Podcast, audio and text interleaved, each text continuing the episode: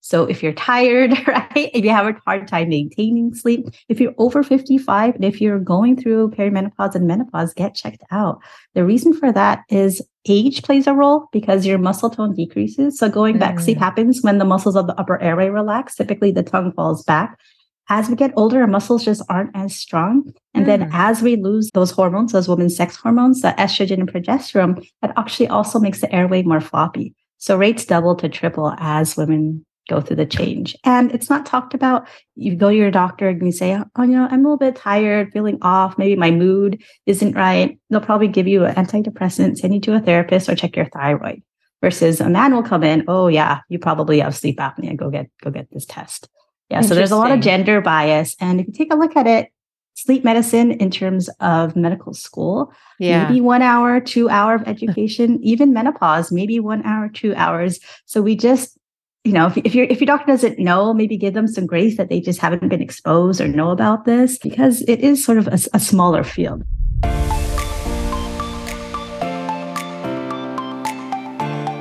Welcome to the Good Life Coach podcast. I am your host, Michele Lamoureux. The intention of this show is to awaken you to your fullest potential.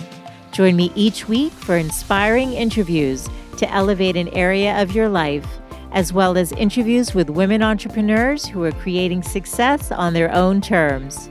Each episode provides actionable tips to guide you to design a life you love. Hey, friends, it's Michele Lamoureux, and welcome back to the Good Life Coach podcast. Today, we have a doctor on who's going to help us understand all things sleep related. And I'm so excited to be learning more about this. Joining us is Dr. Valerie Cacho, who is triple board certified in integrative sleep medicine, is a wellness consultant and writer. Her interests and expertise include diagnosing and treating medical disorders, sleep disorders during perimenopause and menopause, women's sleep concerns, mind body approaches to insomnia, self compassion training, clinical hypnotherapy, and promoting sleep health and wellness. She's the president and founder of Sleep Life Med, a telesleep practice in Hawaii and California. And additionally, Dr. Val is the CEO of Sleephoria, an online educational and sleep wellness company for well- women. Welcome, Dr. Val. Thanks, Michelle. So happy to be here. I'm so happy um, your team reached out to come talk about sleep because I've been so wanting to cover this subject and looking for an expert. And the fact that you focus on women who are yes. dealing with perimenopause and menopause is just my shows for women in midlife. I'm like, oh, I need to have her on. So I'm so happy you're here today. Um, I think all of us know that sleep is essential for great health, mm-hmm. right? It, for our ability to function in the world. Um, but it seems to be able to elude us for many reasons reasons right. and i'm happy to have your expertise.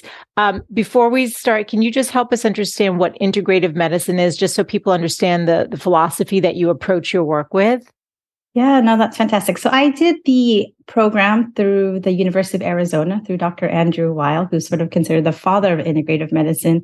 And what integrative medicine really in short is as we think of all the things that we didn't learn in medical school that can help someone heal so you mm-hmm. take whole system processes like Ayurvedic medicine, functional medicine, Chinese herbal medicine, energy medicine, and you sort of combine that with our Western knowledge, and it just really expands expands your toolbox. So there's other ways that we can help our patients heal, and That's it's just great. been really awesome. Yeah. That's amazing. So that was an extra level because what does it mean that yeah. you're triple board certified?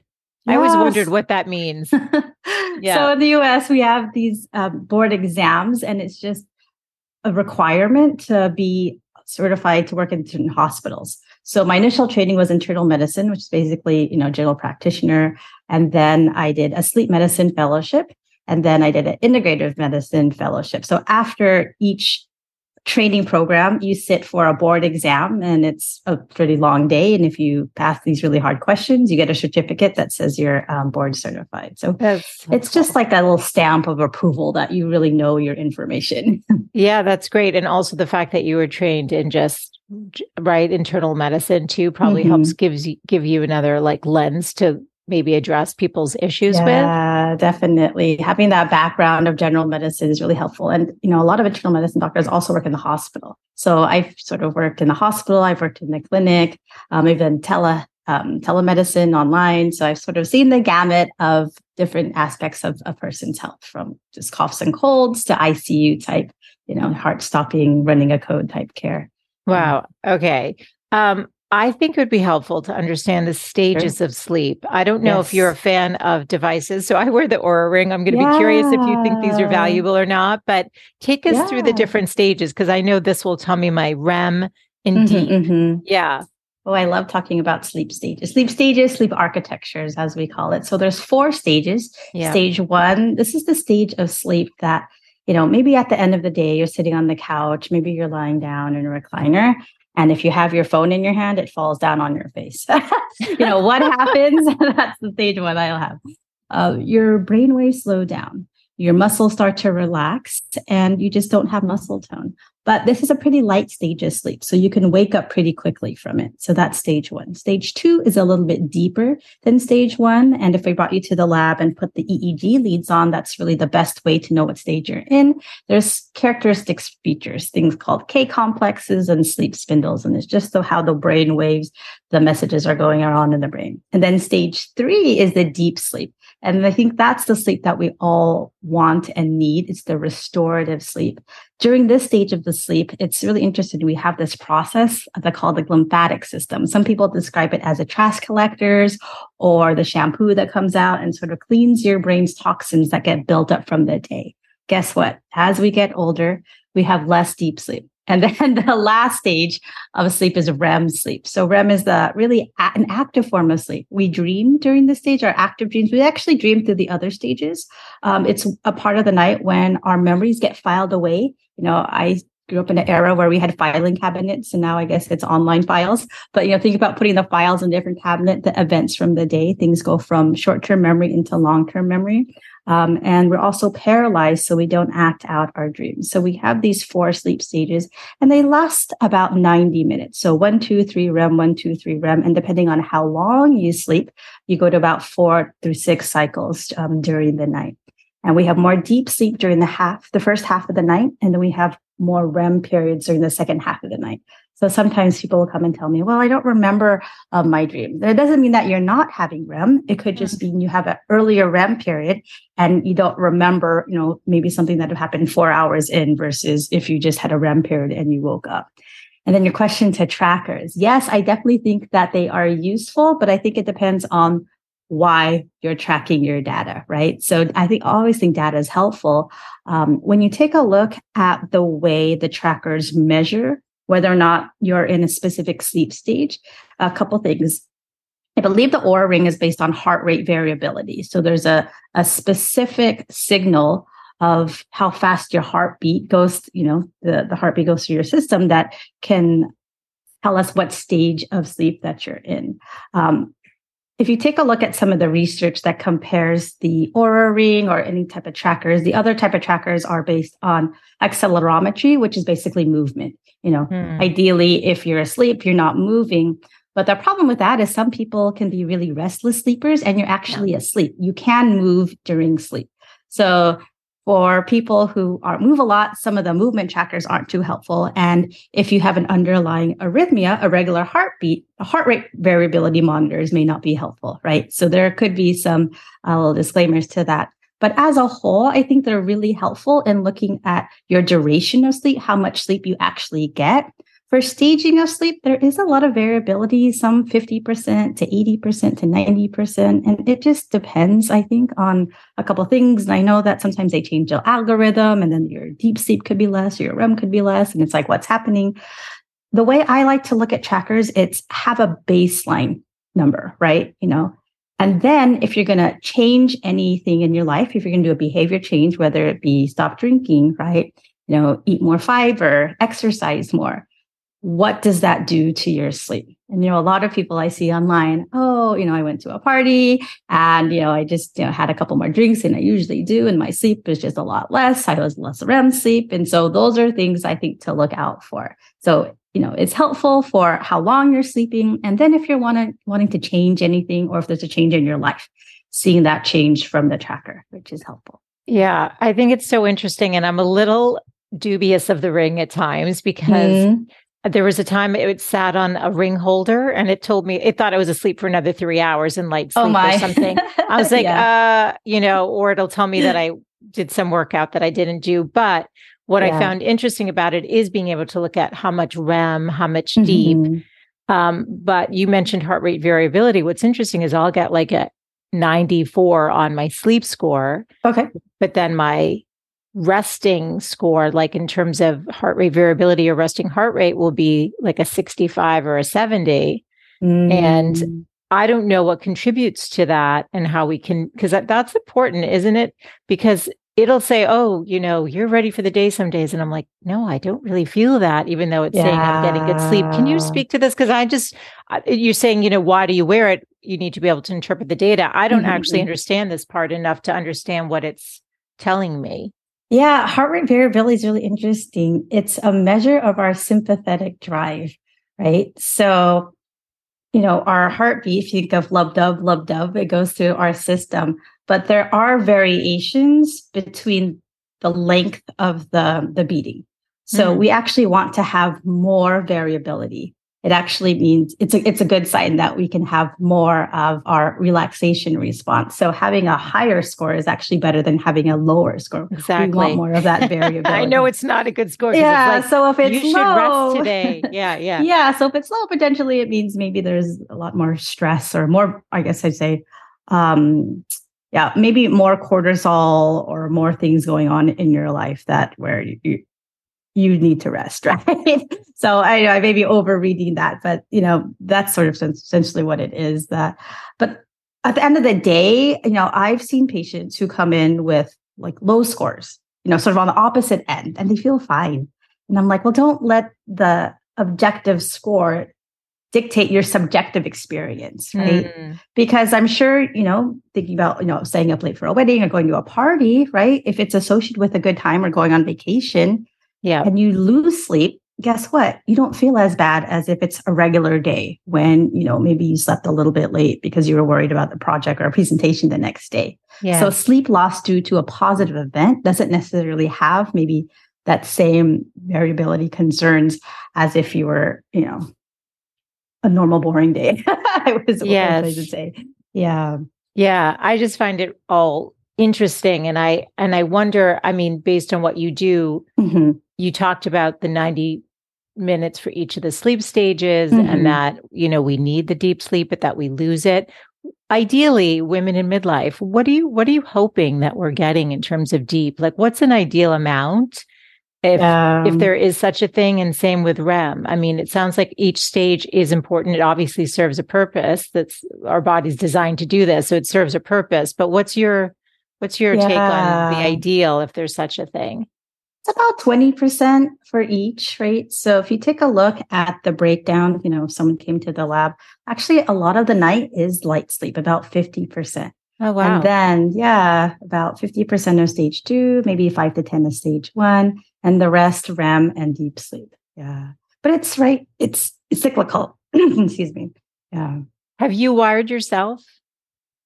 Um, I've done home tests. I've actually haven't done an in-lab test, but yeah, um, it was interesting. After I gave birth to my daughter about five years ago, yeah, um, a year later, I was so tired and I was thinking, oh man, you know, maybe I still have some anemia. I had some anemia after um, yeah. to take more iron, or maybe I thought maybe my thyroid was out of whack and I was drinking like three cups of coffee. And lo and behold, my husband's like, you know what, you're snoring. And you would go to the couch. And I was like, no way.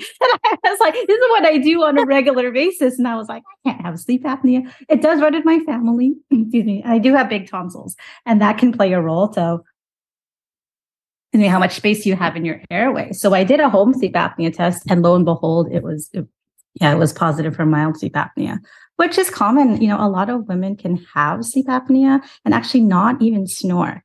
So Yeah, and that's one of the things that I definitely like to talk about in terms of sleep medicine, because 90%, some of the research shows, of obstructive sleep apnea is undiagnosed in women, right? Mm. Now, going back I, when I used to work in the hospital, you know, a man would come to the hospital with sort of that crushing chest pain, sweating, radiating to the arm, can't breathe. Okay, yeah, clear signs of a heart attack. I've had a couple women who just came in feeling a little bit dizzy, lightheaded, maybe nauseous. Good thing the ER doctor checked the enzymes for her cardiac enzymes, and that was her sign for a heart attack. So similarly, oh, wow. women don't necessarily need to snore, stop breathing. I read a study recently, you know, this woman was just having headaches. She was unrefreshed. She had pretty severe sleep apnea. Had no idea she snored. Sometimes even if you have a bed partner, if you don't have a bed partner, if they're fast asleep, they don't know. So if you're tired, right, if you have a hard time maintaining sleep, if you're over 55, and if you're going through perimenopause and menopause, get checked out. The reason for that is age plays a role because your muscle tone decreases. So going back, mm. sleep happens when the muscles of the upper airway relax. Typically the tongue falls back. As we get older, our muscles just aren't as strong. And mm. then as we lose that those hormones, those women's sex hormones, the estrogen and progesterone, that actually also makes the airway more floppy. So rates double to triple as women go through the change. And it's not talked about, you know, you go to your doctor and you say, oh, you know, I'm a little bit tired, feeling off. Maybe my mood isn't right. They'll probably give you an antidepressant, send you to a therapist or check your thyroid versus a man will come in. Oh yeah, you probably have sleep apnea. Go get, go get this test. Yeah. So there's a lot of gender bias. And if you take a look at it, sleep medicine in terms of medical school. Yeah. Maybe one hour, two hour of education, even menopause, maybe one hour, two hours. So we just, you know, if, if your if your doctor doesn't know, maybe give them some grace that they just haven't been exposed or know about this, um, because it is sort of a, a smaller field, but it's so necessary, right? You know, if you're tired, you can't eat well, you can't exercise, um, you know, you can't run your meeting, you can't run your business when your brain is foggy, or you can. I'm sure it just makes it a lot harder. So getting better sleep is so key to a lot of our essential functions. Wow. So there's been a consistent theme with every different mm-hmm. kind of doctor that's come on the show that's talked yeah. about how women aren't uh, studied mm. as much and that yeah. they're not uh, treated the same because there's not yeah. enough information or doctors sort of overlook it. So I appreciate that you highlighted mm-hmm. that. But let's break down sleep apnea for people who sure. aren't really familiar. So it sounds like I was because I was going to ask you about snoring oh, okay. and yeah. whether is that something that starts developing more in midlife. So you you said that mm-hmm. that in fact is the case in terms of our muscles or whatever, right? Yeah. And so explain what it is, and then is it a symptom of something more serious? Because you mentioned heart attack. So just help us yeah. understand so people don't worry if they're like oh gosh i've been snoring for the last year. My my partner's telling yeah me. definitely. And yeah. it, it, depends right? So if you take a look at the spectrum of how open your airway is yeah. snoring is partial collapse. So snoring is like mm. whistling. And guess what sort of what we see in women in the literature is that you can snore. And I think because women's brains are just so active, we're a lot smarter. Um, and then one dentist asked me, maybe it's because women are more anxious. And I was like, hmm, I like the way I explain it better. Me too. because our, our brains will wake up before it completely collapses. Oh, interesting. So when you take a look at comparative sleep studies for women versus men, yeah. we have milder cases. But we can be just as tired because our brain's like, nope, you got to stay open. So your muscles narrow. And if it collapses by 90%, that's considered an apnea. Okay. And if it collapses by 30%, that's considered a hypopnea. So what we look for during a sleep study is if you have at least five apneas plus hypopneas per hour. So snoring can be a nuisance to a bed partner. If you snore and you're tired because your brain's constantly waking up, it's still worthwhile to get a sleep study. You may not necessarily be at a higher risk for a heart attack or stroke if your sleep apnea is mild, but you don't know until you actually do the test. So if you already have things like high blood pressure, if you've had a heart attack or stroke, certainly those are high risk patients, you know, definitely would like to rule it out. However, if you have mild sleep apnea, the reason to treat someone is because it can improve the quality of your life, right? If you yeah. can get better quality sleep because your brain's not waking up, right? Yeah. Okay. Really important. And headaches is a big thing for women too. Yeah. Is it related with headaches? Yeah. So the reason for that is sometimes if your airways collapse, right, you have a hard time um, getting in oxygen and then expelling yep. carbon dioxide. Oh. So when oh. you don't have that proper gas exchange, you can wake up with a headache. But also short sleep or disrupted sleep can lead to headaches. Yeah, okay. so it's sort of a, a, dual factor there. There's the layers, but how is yeah. it connected to heart disease? Yeah, sorry, I didn't explain that well. No, so, just because I just want to understand because this is so interesting. Yeah. Yeah. So you know, your heart needs oxygen, right? Oh, yeah. And so at night when you sleep, if your tongue is falling back and that's yeah. blocking the flow of air, uh, yeah. uh, you can have lower levels of oxygen. You know, typically the oxygenation in our blood should be 92 or above. I've okay. seen some folks hold their breath for over a minute and their oxygen drops down to the 60s and 70s. While they're sleeping? So that, yeah. So if that keeps happening and happening, and I'm like, you'd be a great underwater diver. but right, they don't know necessarily unless, you know, they do a sleep study. So yeah, that can play a role. But also the stress of not breathing well and not sleeping. So it, it, it's multiple layers. Not having enough oxygen, disrupted sleep can lead to more things like cortisol, adrenaline going up, and yeah. that puts more pressure on the heart. And then not sleeping long enough.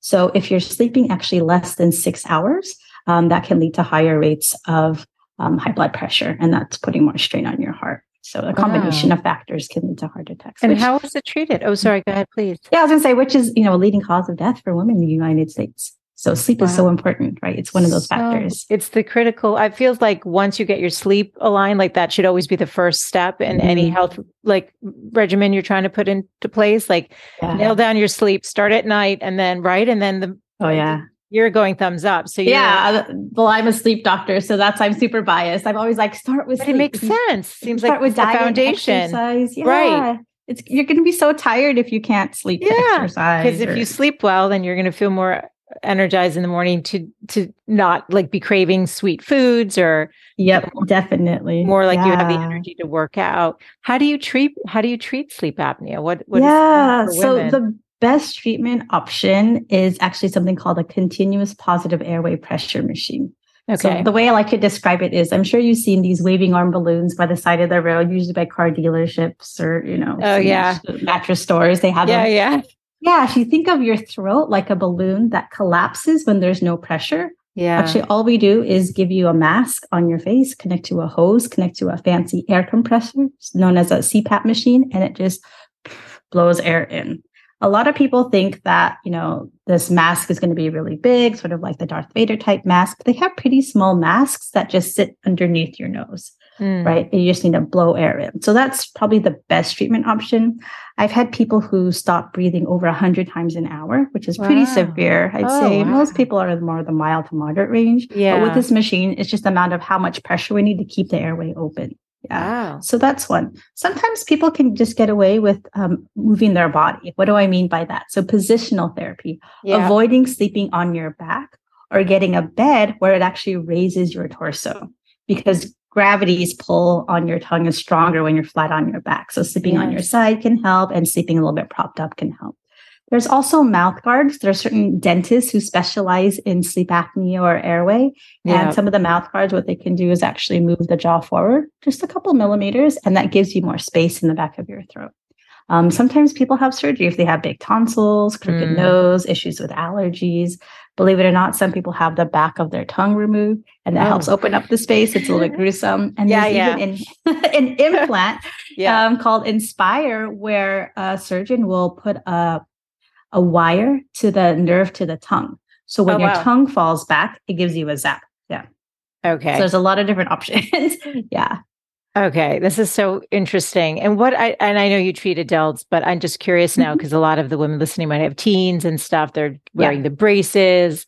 I know my daughter's orthodontist is big on mm-hmm. uh, making sure the airways are open and whatever. Oh, that's so smart. Yeah. Yeah. I mean, I don't know specifically what he he does, like one of those panoramic uh, to mm-hmm. look at mm-hmm. how much airflow is going. But you know, yeah. with allergies and stuff like you mentioned, I mean, I think whether you're an adult or a, a child, you can have that stuffy nose. Does that impact it too? Like treating, like if the the nasal cavities are are congested? Yeah, that can certainly decrease the air flowing to your body. So if someone's sick or if they have bad allergies, I typically don't recommend to them to have a study until they feel better. Yeah. Um, so yes, it can play a role, but more oftentimes than not, I would say it's more of the back of the tongue or the soft palate it's that closes. Space. Is it a space issue? Yeah. And then as we age, issue. it's a strength issue with the muscles. Exactly. Just seeing so if, if you, I understand you. Yeah. yeah. Just imagine like the room that you're in. Now it's half the size.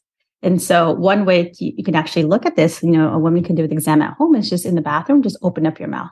And if you yeah. can see the back of the throat, that means your space is pretty big. But oh. if you oh. open up your mouth and all you see is your tongue, you probably have a pretty small airway. Yeah. yeah. And so, yeah, space. But, and then as we get older, the walls aren't as strong. And so they can collapse. Got it. Okay. This is interesting. Um, mm-hmm. Did you read James Nestor's book, Breath, the New Science of a Lost, Lost Art? I've heard of it. I actually okay. have it on my Audible. I haven't listened okay. to it, but he I've heard him on, on podcasts. Oh, yeah, he, he oh, yeah, he was a guest on yeah. my show. I I found his book interesting, and he just talked about mm-hmm, the mm-hmm. importance mm-hmm. of nasal breathing, and he yeah.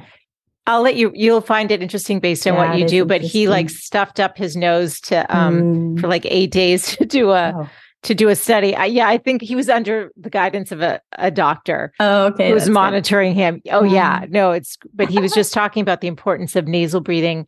Are mm-hmm. you a mm-hmm. fan of mouth tape or not? Because if you're struggling, is that like a problem or is that actually yeah. beneficial? It depends on your anatomy, to be honest. So, if you're having allergies, or if you have polyps in your nose, or nasal septal deviation, and you actually need to have your mouth open because yeah. that's how you're getting more oxygen, yeah, please don't tape your nose. Right, tape your mouth. so, it's to tape I'm sorry, your yeah, mouth. Please don't tape your mouth. Oh yeah, yeah okay, yeah, yeah. Please no, don't no, tape your okay. mouth. Yeah. yeah. But if you do have a, an open airway, the, the theory behind it is if you tape your mouth, that means that there's sort of a suction. So your tongue is now placed at the roof of your mouth. And that potentially can lead to less collapse of the upper airway to help open it up. Yeah.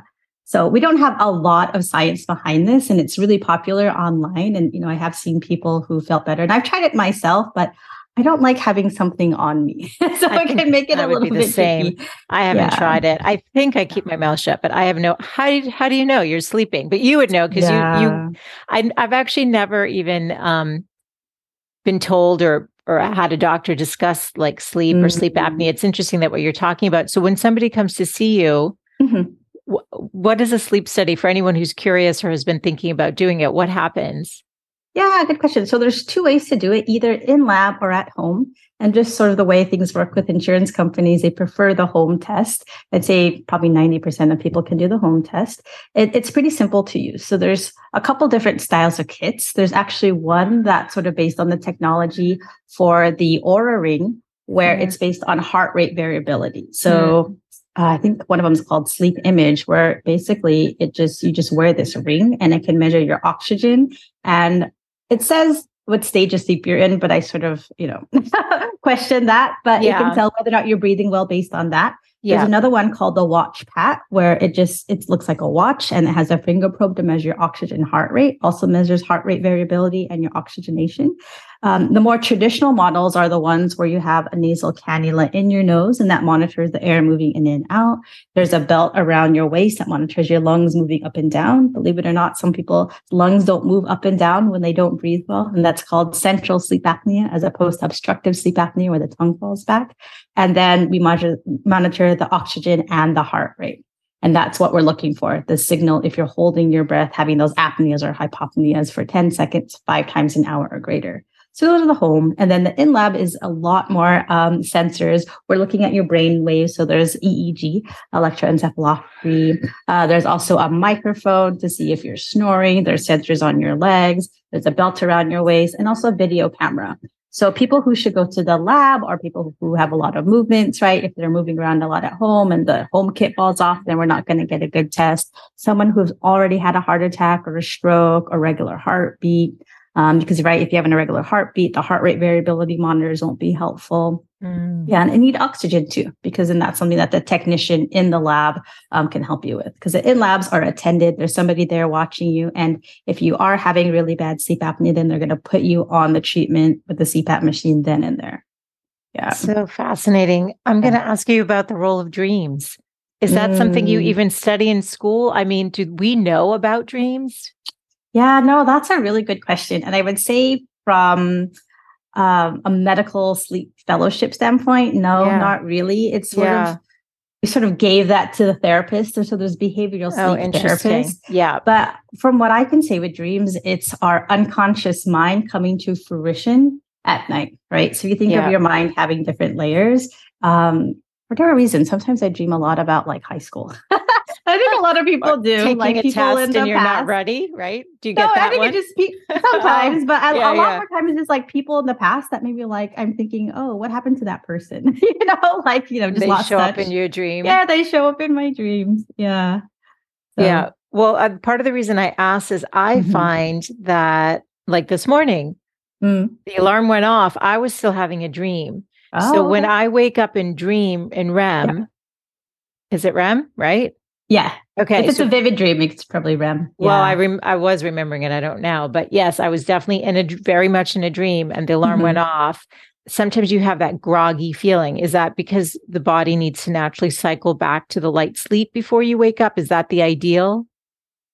Yeah, that's a good question. When you're actually in REM, your brainwaves are going pretty fast. Oh, So if you're still feeling groggy and you're in REM and you're waking up, it could Yeah. mean maybe you're not getting enough sleep, right? Yeah. The groggy feeling or the sleep inertia is typically in the deeper stage because your brain waves are going really slow. Yeah, that's Okay. stage three of sleep. Yeah. Okay. Yeah, I, I don't know if groggy is the right word. Sometimes you can feel like cloudy, but I think that's more of Mm. uh, after maybe a nap or something. So, what are your thoughts on Mm. naps? Are you a fan? And if so, how? What's the right way to do it? Definitely. I'm a big fan of naps. I like to take naps. Um, I do too. yeah, I'm really sensitive to caffeine. So that's why. Um, but in the past, I wasn't as sensitive. After having my second kid, I'm just so sensitive. I can't Our bodies coffee change. anymore. Yeah. Yeah. So naps are super helpful if you're really tired. So if you're really tired, right, please don't drive. Please don't, you know, make any serious decisions. If you have the opportunity to nap, keep them short.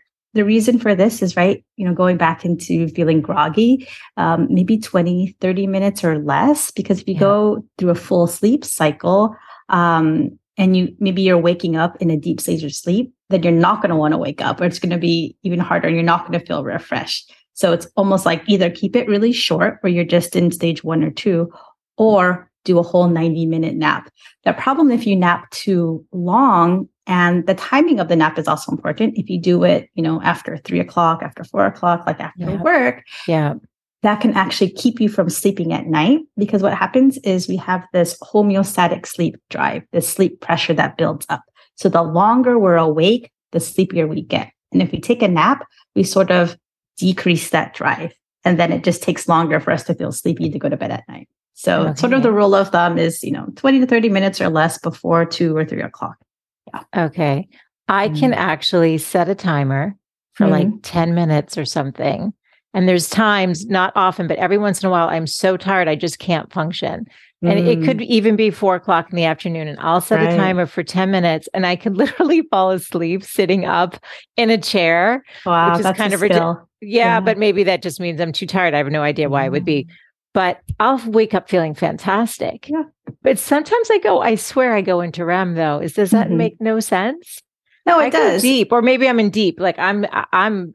Yes, I've had Yeah. dreams. I have had dreams in those 20 minutes sleep stages. Yeah. So if you're going into REM during a napping period, it could mean that you may not be getting enough sleep at night and you're, you're trying to build up your pay off your REM debt.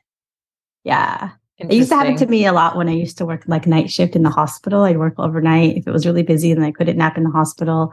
And then I'd come home, fall asleep, instantly start dreaming. I'd be like, oh, yeah, because I didn't sleep that well that night. So, Interesting. It, It could be that, my yeah. sleep score's good. I don't know that I'm getting two hours of REM at night, but I don't know when I take those naps. Maybe those days I don't. But it's just it's just interesting. I wanted to just ask because I was Sure. uh, curious. So naps, no more than really. So 20 minutes, and you set a timer, and then Yeah. uh, you should feel refreshed. I generally yeah, do. I think so. And yeah, it's good that you can take a short nap because sometimes a lot of people say, you know, I wish I could take a nap because if I I'm tired, but when I do, it's like an hour and then it just ruins their sleep. But I feel definitely recommend bad, yeah. naps over caffeine because, you know, instead of drinking caffeine late in the afternoon, because Yeah. sometimes the caffeine, you know, four to six hours is when it's supposed to be half of it's out of your system. But for some Yeah. people, it takes 24 hours.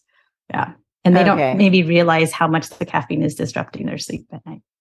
Um, Matthew Walker's book, Why We Sleep. Yeah. I've read it. I've watched mm-hmm. him. I mm-hmm. found it interesting. He talks about chronotypes. So mm-hmm, mm-hmm. do those change as we age? Because you know how they say yeah. like and and in relation to that too, like I think of they say older people need less sleep. Is that true? And is there like a sweet spot? I know that's sort of a layered question. Yeah, but... no. So chronotypes, when you think of chronotypes, you think of morning larks or um, night owls. Yeah. Yeah. So, you know, I would say I think it's about 20, 25% of the population are night owls. Typically, you see this as kids go through puberty. Um, there is certainly a genetic component to it as well. So, you know, if you're a night owl, if you're taking the later classes for college, and, you know, in, in college, you can pick your schedule. So it's not an issue. And then typically what I see in my practice is now that they're in their regular job and they can no longer sleep at two o'clock or three o'clock because they got to get up at six to get ready for work. And yes. they've tried Ambien, they've tried melatonin, and it's not helping. Um, the medical term is actually called delayed sleep phase syndrome. And melatonin actually may or may not help or, you know, may or may not work um, depending on the type that they get because melatonin in the US, it's not a prescription medication. In some countries it is. So it's actually oh, wow. really adulterated. Yeah. Wow. Um, and I'm sort of fortunate, I guess my patients, they live in either Hawaii or California where there's access to a lot of natural sunlight. So, you know, you've heard a lot As of getting sunlight beaming on my face. You're seeing that yeah. happening. I keep shifting. Yeah. no, yeah. it's really helpful to reset your clock the next day. So the more sunlight you get can actually turn your clock to help you fall asleep earlier. So people who work in offices and they're night owls, what I recommend is get a light box, at least 10,000 lux, sit at your desk for at least half an hour, even up to two hours. And that can help you feel sleepy earlier. And that's a treatment for delayed sleep phase. As yeah. we get older, elderly people sometimes have more of an advanced sleep phase. Instead of feeling sleepy around nine or 10, right? You know, they're going to sleep after dinner and they have an early dinner. So they're going to sleep around seven or eight. You know, using light in the evening to push them, right? Because um, light in the evening time delays the release of melatonin. And so light, they want to sleep box. later. They would mm-hmm. use a mm-hmm. light, a box. light box. Yeah, a light box. So go for an evening walk, but yeah. Um, but also, if you're retired and you're going to bed at seven or eight, if that doesn't bother you, then is it, do you really need to change? Let's talk about women in perimenopause, menopause. Yes what's happening to their sleep? Because we know about the hot flashes and yes. needing to go to the bathroom in the middle of the night all the different changes that are happening because of the yeah. declining estrogen and the different things mm-hmm, happening mm-hmm. in our body. So what are you seeing in your practice? Because i know you specialize in this. Yeah so 40 to 60% of women in and around perimenopause and menopause have difficulty with their sleep. Okay. The reasons for that vary. So women overall have higher rates of anxiety and depression and there's a bidirectional relationship between our mood and our ability to sleep. So that's one. Sleep okay. happens when we talked about sleep stages. Sleep happens when our brain waves slow down. So if you have a hyper aroused state because of anxiety now from fluctuating hormones, that can lead to disrupted sleep. Mm. You have a hard hmm. time staying asleep, right? From waking up to go to the bathroom. Certainly that can be estrogen related changes to your urethra. It's just the walls aren't as strong, so maybe having to go more. But actually, undiagnosed obstructive sleep apnea is also associated with having to wake up more. I love explaining ah. this. So if you think of your throat like a pipe, right? What happens when there's a narrowing in your pipe? Downstream, there's more pressure. So how do you relieve that pressure? Where actually there's more pressure in your lungs, more pressure in your heart. It's in the same cavity. Your heart will stretch and signal down to your kidneys to tell you to wake up to pee. So, oh, right wow. when there's a narrowing in the pipe in your faucet in your in your house, try to open the faucet, remove the plug, right? Relieve that pressure. Of course. And so that's the same process. So yeah, I have some women who wake up three to four times a night. We diagnose them, treat them for their sleep apnea, and it's down to like one, and they're pretty happy. Oh yeah. wow. So sleep apnea is a really, really big one. Hot flashes, definitely. That one is, you know, they come in knowing that. Um, and then the other part too is I think the changes in arch- sleep architecture, right? Having less deep sleep, having less REM, waking up more frequently. And it's really interesting because women who are eligible and who want to be on hormone replacement therapy actually have um, improvements in their sleep quality. Yeah. It does um, help. Um, yeah. Yeah, it does. HRT does. Hormone replacement therapy can improve your sleep. Uh, it's not for everybody, you know, if you have a history of, you know, like breast cancer or maybe some cardiac risk, but encourage, I always encourage people to talk to a licensed um, menopause specialist about this. You know, there are menopause specialists, even traditional uh, obstetrics and gynecologists. A lot of their training is in and around pregnancy. Yeah. So menopause and midlife care is a little bit tossed to the wayside. It's yeah. unfortunate. Absolutely. Yeah. I've um, had a few doctors who are focused specifically mm-hmm. now. They're mm-hmm. OBGYNs who are focused specifically on this and changing yeah. the conversation for women because they're not getting the care and they're just getting the antidepressants scripts mm-hmm. written versus getting more the more of the help that they need. Yeah. Um, so what are some of the holistic ways that you help mm-hmm. people with sleep um, if they're suffering from insomnia? Because you m- mentioned it, the integrative medicine. I know that you're a fan of yoga, therapeutic massage, acupuncture. Can you speak to this? Yeah. So for women who have a hard time falling asleep, I really encourage them to develop a mind body practice. And what does that mean? Well, something that helps you feel calm that really yeah. strengthens that parasympathetic response, gets that heart rate variability higher. And what does that look like? Well, I give them, you know, choices, you know, just like regular exercise. What's the best one? Well, the one that you'll do. So I teach them about, you know, breathing so exercises. Yeah, yeah, Breathing exercises are great. You know, you can do them almost anywhere.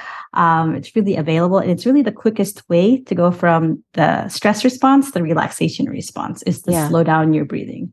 Yeah, the four, seven, eight breathing technique by Dr. Andrew Weil is super yes. popular. If you can yes. get your respiratory rate to less than six breaths a minute, that's super helpful. I'm really a fan of imagery, guided imagery. I'm trained in clinical hypnotherapy. So it, the best way I can explain this is to bring someone to their happy place. and mm. when you're in your happiest place, whether it be a vacation, back in your childhood home, it's Thanksgiving, you're just around and surrounded by people that you love uh, just see yourself sleeping, right? You know, immerse yourself in that situation. What are you wearing? What are you smelling? What are you feeling?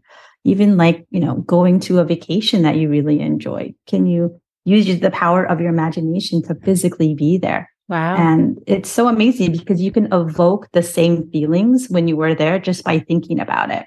And it really just helps shift the mindset because a lot of people who come in, women especially, and you know, we tend to catastrophize at night something's wrong with me. I need to take a pill. Maybe I need to get up. I have this to and this and that to do, right? The social aspect of our lives in menopause um, also play a role, right? You know, maybe we have elderly parents that we're worried about. Maybe we have our own health concerns, and maybe our kids are still at home, or maybe we're getting them off to college. And those are things that sort of plague our mind. So if you can have a mind body practice that grounds you, where you're not worrying about those things. Um, journaling is also one of my favorite things to hmm. recommend, mm. and it's pretty simple. You just need a piece of paper uh, and a pen and write things down.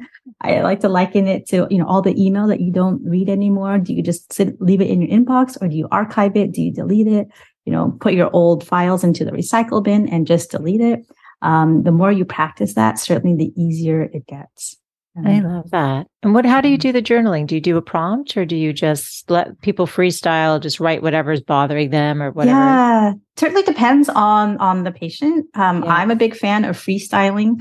Uh, for some patients who have a lot of ingrained negative sleep beliefs, like I'm yeah. a bad sleeper, I've had difficulty sleeping for six months, I'm never going to be able to sleep again, right? You know, take a look at those exact thoughts. And then we do the cognitive therapy work where we slowly start to change it, right? You know, start from acceptance, right? And then how can we learn how to change our thoughts around sleep, right? You know, you know, I'm a I'm a bad sleeper. You know, well, what does bad even mean, right? You know, right. maybe you're just a night owl, and if you had a job where you worked at night, you wouldn't be a bad sleeper. You'd be a perfect sleeper, you know, in quotes. But you know, and then bringing in that self compassion, right? You know, um, it's okay, right? You know, as we get older, this is part of life, right? 40 to 60% of women have difficulty sleeping. You are certainly not alone. In the general population, 30% of people have difficulty sleeping at any given time. Yeah. So it's not uncommon. So bringing in that um, common humanity. And then how would you talk to your loved one, right? Your daughter, if she had difficulty sleeping, your best friend, you probably wouldn't be like, man, you suck at sleeping, right? You know, you'd probably be like, it's going to be okay. You'll figure this out, right? Yeah. Read this book, right? You'll be more resourceful. So thinking, changing your, your, your mind around that, yeah, is really helpful. I love this. I, I could keep you here all, all day, but yeah. I will not. I just think no, it's fascinating because sleep is yeah. so important. We all and, definitely. And, but I'm I glad think, you. Oh, I love this conver- I love this topic. Yes. And I'm like I said, I'm so grateful that you're here and sharing what you know. It's like a little mini masterclass for us mm. to know mm-hmm. and to realize that almost half the half the women are yeah. having sleep issues. You're not alone. Mm-hmm. There's solutions. Um, what didn't I ask you today that you want to leave the women with listening with? Anything in particular around sleep? Yeah, I think just going back to if you aren't getting the recommended seven to nine, you know, there's so of hours of sleep at night because there's so much information out there of if you don't sleep, this is going to happen. You're going to have a heart attack. If you don't sleep, you're going to de- develop dementia. And it's almost like I feel like we're being chastised. And if you don't know tools, the science behind sleep and how to get better sleep, it can make yeah. you feel really like bad about yourself. And vulnerable. And yeah, vulnerable is a great way to put it. And yeah. You know, I always think that we're we're doing the best we can. And sometimes you just need the information. So don't feel like you have to suffer alone, suffer in silence. Reach out. You know, I'm sure your girlfriends probably have something similar if they're the same age. Talk to your doctor. If you are having difficulty with insomnia, there's the um, American Society of Behavioral Sleep Medicine. And there's a directory out there where you can find actually a sleep therapist. Um, wow. You can look up the American Academy of Sleep Medicine and find a medical sleep doctor. Typically, medical sleep doctors do things more along the lines of sleep apnea. The behavioral sleep therapists do like dreaming and insomnia work. Um, but yeah, talk to people around you because I'm sure what you're going through is not alone. And there's a lot of resources. There's a lot of people that want to help. So and if people wanted out. to reach out to you, do you only practice in California and Hawaii? And I know you also have a freebie. So tell us how we can connect with you or how we can keep learning from you. Thanks, Michele. Yeah, so I do only practice uh, my integrative sleep practice for people who live in Hawaii or California, and that's sleeplifemed.com. And then I created a freebie that's all about exhaustion. Um, so women who are chronically exhausted, right, don't feel like this is just part of life. I was talking to someone recently, and it's like, there are some women who know they have a sleep issue and some people who don't know. And you need to talk to both of them because the people who don't know think that it's just normal to be tired. And so uh-huh. those people who think it's normal to be tired, please check out my exhaustion checklist, which I'll send a, a, link to, to Michele because it breaks down, you know, beyond sleep. Um, you know, you, could you have issues with your blood sugar? Could you have issues with your thyroid or your vitamins, right? Could you have an autoimmune condition? So it's basically questions to ask your doctor if you're chronically mm. tired. Because when you go to your oh. doctor, typically, right, you have less than 10 minutes, maybe I think it's seven minutes face to face time.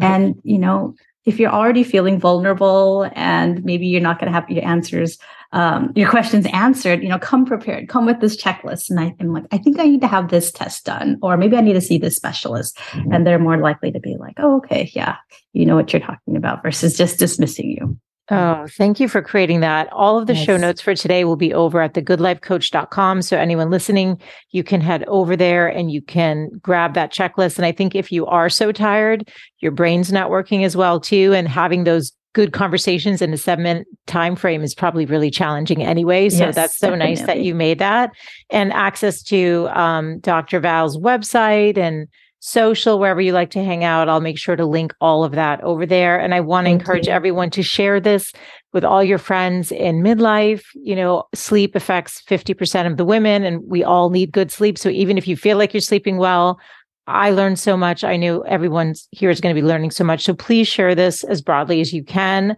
Um, thank you so much, Dr. Val, for being My here. Pleasure, this has Michele. been such an amazing conversation. And um, I think knowledge is power. So I appreciate the work that you're doing. I, again, I think it's such a fascinating subject matter. So um, very grateful to you for your time today. Thank you, everyone, for listening and sleep well. Thank you. Thanks so much for tuning in today. I hope you gained some new information or inspiration for your life. That is that the essence of this show is to really wake up to what's possible for you, to reclaim your beautiful voice and to really learn to love and prioritize yourself. So, if you gained any value from any of the conversations you've tuned into, Make sure to subscribe on your favorite podcast player. You can do that right now on your phone. And please do consider leaving a rating and review if you have yet to do so on Apple Podcasts. It's actually how more women can find the show. And I really want to grow a community of women who are loving themselves and living full on. So thank you as always for tuning in, and I look forward to reconnecting with you next Wednesday. Bye for now.